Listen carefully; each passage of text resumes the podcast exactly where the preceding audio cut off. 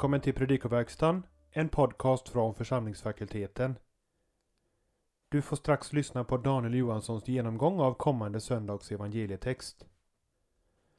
Två arrangemang under oktober månad att lägga märke till. Dels är det Kyrkliga Förbundets 100-årsjubileum den 6-7 oktober. Firande här i Göteborg. Kyrkliga Förbundet är FFGs huvudman. Och på fredagen är det ett särskilt arrangemang på FFG också något om FFG.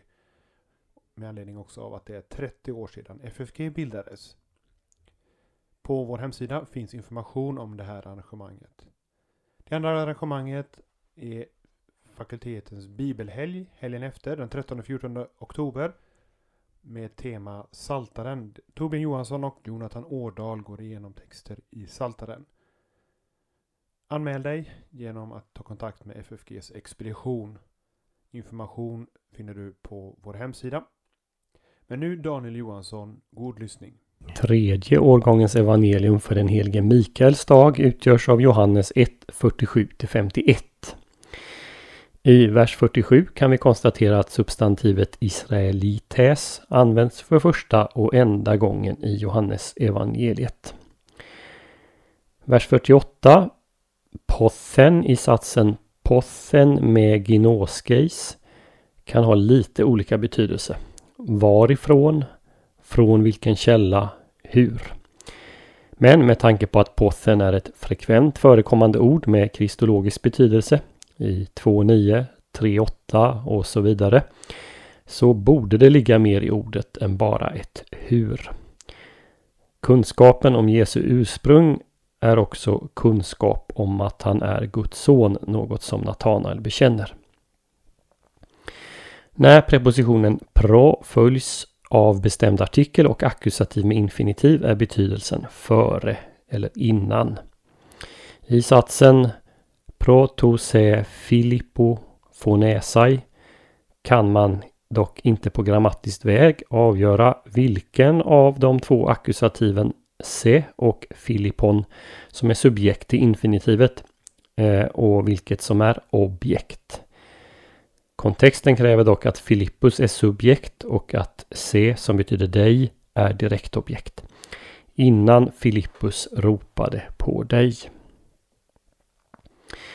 Johannes använder regelbundet konstruktionen apokrithe Jesus kai eipen. Jesus svarade och sade. Till skillnad från synoptikerna som normalt kombinerar ett particip med ett verb i indikativ använder Johannes alltid de två verben i indikativ. Här eh, lämnar svenska översättningar ofta apokrythei oöversatt. Alltså det som betyder svarade. I satsen Sy basilevs ej to Israel i vers 49 så ska vi notera att verbet vara står mellan substantivet basilevs och dess genitivbestämning to Israel. Det här är en typisk johanneisk konstruktion. Att basilevs saknar bestämd artikel är för att markera att det utgör predikatsfyllnaden i satsen.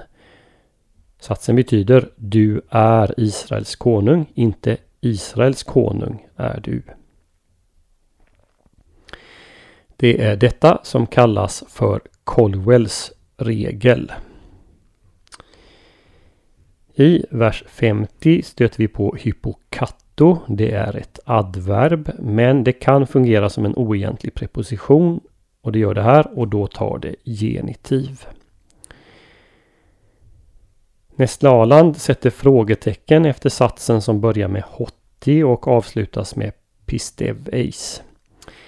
Men Bibel 2000 och Folkbibeln tar istället den här satsen som ett påstående. Vare sig vi tar satsen som fråga eller påstående är det ändå klart att Natanael tror. Meitso toton är jämförelsens genitiv.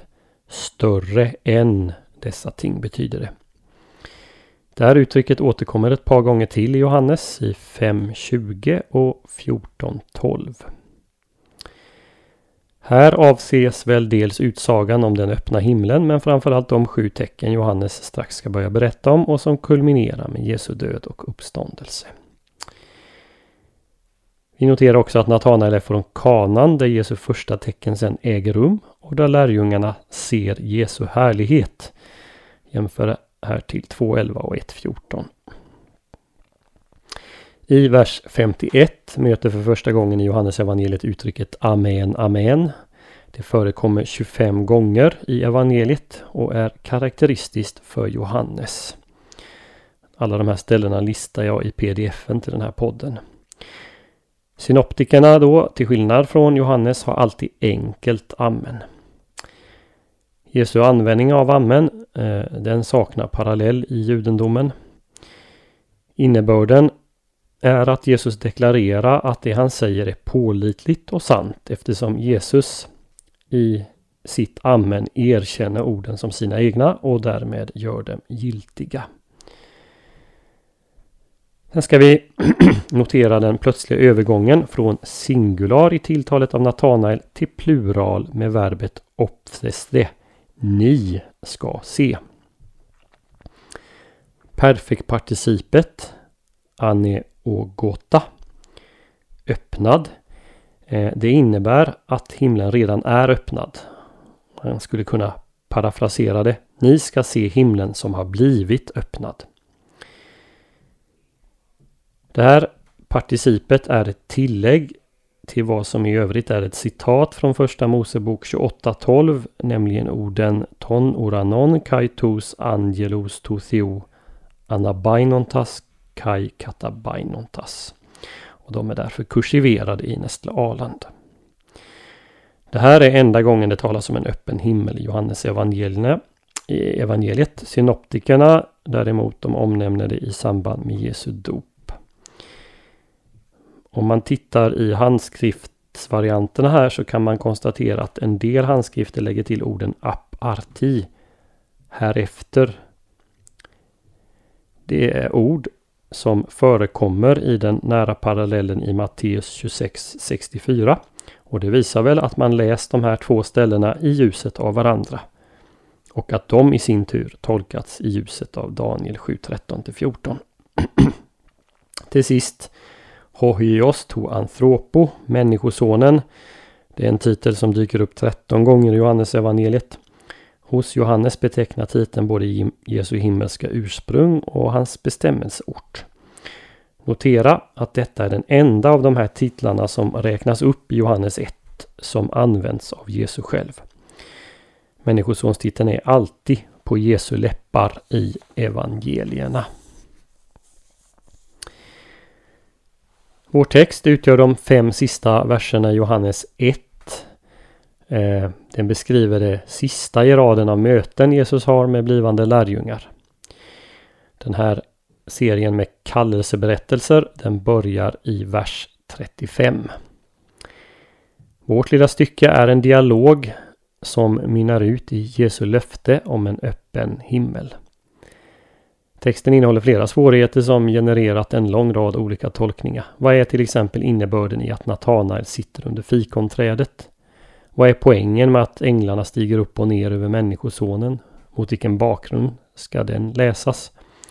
Är Natanaels bekännelse av Jesu fullödig eller behöver den kompletteras och fördjupas genom de större saker han ska se? Och så vidare. Till att börja med så ska vi lägga märke till att vers 45 ger oss den nödvändiga bakgrunden till det som följer. Där säger Filippus till Natanael att vi har funnit den som Mose och profeterna skrev om. Vi kan alltså förutsätta att argumentationen baseras på skriften. Vi måste också hålla i åtanke att hela kallelseavsnittet börjar med Johannes döparens proklamation att Jesus är Guds lamm vilket ju bland annat är en tydlig hänvisning till Jesaja 53. När Jesus då säger att det inte finns något svek i Natanael så kan vi bli påminda om Jesaja 53 8-9 där det står att tjän om tjänaren att inget svek fanns i hans mun. Natanael, han är en sann israelit därför att Guds lam går in i hans ställe och bär hans synder. Han tillhör dem som David prisar saliga i Saltaren 32, 1-2 där det står att deras synder är övertäckt och att de är utan svek. Backar vi Jesaja till Jesaja 52, verserna 6-7. Det är alltså till de orden som handlar om det ljuvliga evangeliet som budbäraren kommer med. Ja, då möter vi proklamationen Din Gud är konung. Det som är det centrala i Natans, eh, Natanaels bekännelse. Israels kung i Gamla Testamentet avser normalt en jordisk kung. Men på två ställen så används precis det här begreppet om Israels Gud. I Sefanja 3.15 och Jesaja 44.6. I Sefanja står orden i ett sammanhang där Herren dömer Israels fiender och de avfälliga. Men han bevarar en ödmjuk och svag skara som förtröstar på Herrens namn. Och de beskrivs att de har en tunga utan svek. Det här är särskilt tydligt i Septuaginta. När Jesus kallat Natanael för en israelit utan svek svarar Natanael med att ge Guds eskatologiska titel från Sefania 3.15 till Jesus. I Jesu person är JHVH, Israels Gud, själv närvarande. Han är verkligen i Israels mitt, så som utlovas i Sefania 3.15. En liknande kontext som i Sefania, det finns i Jesaja 44.6. Här är särskilt noterbart att i vers 5, versen innan, så sägs det att man på den här tiden ska bruka Israel som ett ärenamn. Det namn som Natanael får. Så båda de här bakgrundstexterna de är eskatologiska och de pekar på betydelsen av eh, kan därför peka på betydelsen av fikonträdet Natanael satt under. För i Mika 4.4 och i Sakarja 3.10 så är just fikonträdet en eskatologisk symbol. En symbol som pekar fram emot den messianska tiden. En vanlig uttolkning av namnet Israel är att det betyder att se Gud. Kanske Jesu löfte om att Natanael ska se större saker anspela på detta. En del menar att Jesus med dessa ord uttrycker att Natanaels bekännelse är otillräcklig, att han ska få se större ting. Ett skäl till denna uppfattning är att Natanael först bekänner Jesus som Guds son och därefter som Israels konung. Man tänker sig då att den senare titeln är enbart messiansk och att Jesus kallas Guds son Eh, som Messias i enlighet med andra Samuelsboken 7.14 och Saltaren 2.7. Men att Natanael då inte når upp till den betydelse den här titeln har i Johannes evangeliet. Där ju den klargör relationen mellan fadern och sonen i gudomen. Men om man tar Israels konung i den betydelsen vi har tagit här uppstår inte problemet. Både Guds son och Israels konung är fullödiga, fullödiga titlar för ordet som är Gud. Därmed inte sagt att lärjungarna inte har mer att lära. Filippus som ju för Natanael till Jesus kan så sent som i kapitel 14, verserna 8 till 12 be Jesus visa honom och de andra lärjungarna Fadern. Som om Jesus inte gjort det genom hela sin offentliga verksamhet. Vad avses med orden större ting än dessa ska du få se? Ja, lägg märke till att Jesus talar om saker i plural. Han kan då inte bara avse den ena saken att han sett Natanael under fikonträdet. Med tanke på anspelningarna till Gamla Testamentet i dialogen så är det sannolikt att Jesus avser Moses och profeterna. Jesus utlovade eh, större ting, en syn som ska uppfylla och fullända skrifterna. Detta större beskrivs med en anspelning på synen Jakob hade i drömmen vid Betel i Första Mosebok 28, 11-19. Vad vill då Jesus säga med denna hänvisning? Det finns flera olika förklaringar. Jag presenterar den som övertygat mig. Vi noterar då först att den enda sak som Johannes 1.51 har gemensamt med Första Mosebok 28 det är änglarna som går upp och ner. Stegen omnämns inte, inte Jakob, inte Gud som står ovanför stegen. En del tänker sig att Människosonen ersätter stegen eller att Människosonen är den nya Jakob. Det senare tog det väl motsägas av att Natanael är en sann Jakob, en sann Israelit. Vi noterar också en viktig detalj som är tillagd i Johannes 1.51 och det är att himlen är öppen. Lärjungarna utlovas att se direkt in i himlen. Här kan man ju jämföra med Uppenbarelseboken 4.1 och 19.11 bland annat. Att se direkt in i himlen, det var varje judisk apokalyptikers dröm. Att stegen inte omnämns i Johannes, det beror sannolikt på att hela scenen utspelar sig i himlen, inte mellan himmel och jord. Himlen är ju öppen. Och är det så, så korresponderar inte Människosonen till Jakob utan till Herren Gud som befinner sig i himlen i Jakobs rum. Änglarna som lärjungarna kommer att få se är då inte budbärare mellan himmel och jord utan änglar som tjänstgör kring den himmelska tronen där Människosonen sitter.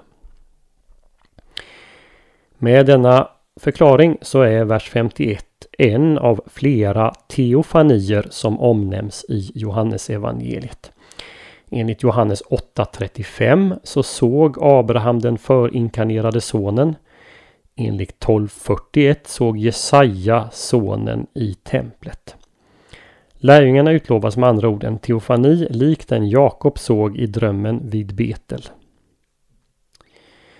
Att Jesus här kallas för Människosonen är en anspelning på Daniel 7.13-14 där denne ges makt och ett evigt rike. Men denne upphöjde gestalt har tagit mänsklig gestalt, blivit kött. Han ska upphöjas och äras, men på ett sätt som vänder upp och ner på världen. Han ska upphöjas på korset. Det är vad lärjungarna kommer att få se. Författaren till evangeliet vittnar själv i kapitel 19, vers 35 att han såg just detta. Du har lyssnat på ett avsnitt i Predikoverkstan från församlingsfakulteten. För att stödja FFG och för Predikoverkstans verksamhet ge en swishgåva på nummer 123 100 84 57 eller på annat sätt som finns beskrivet och angivet på hemsidan www.ffg.se. På hemsidan hittar du också information om aktuell verksamhet och resurser som det är fritt att ladda ner och ta del utav.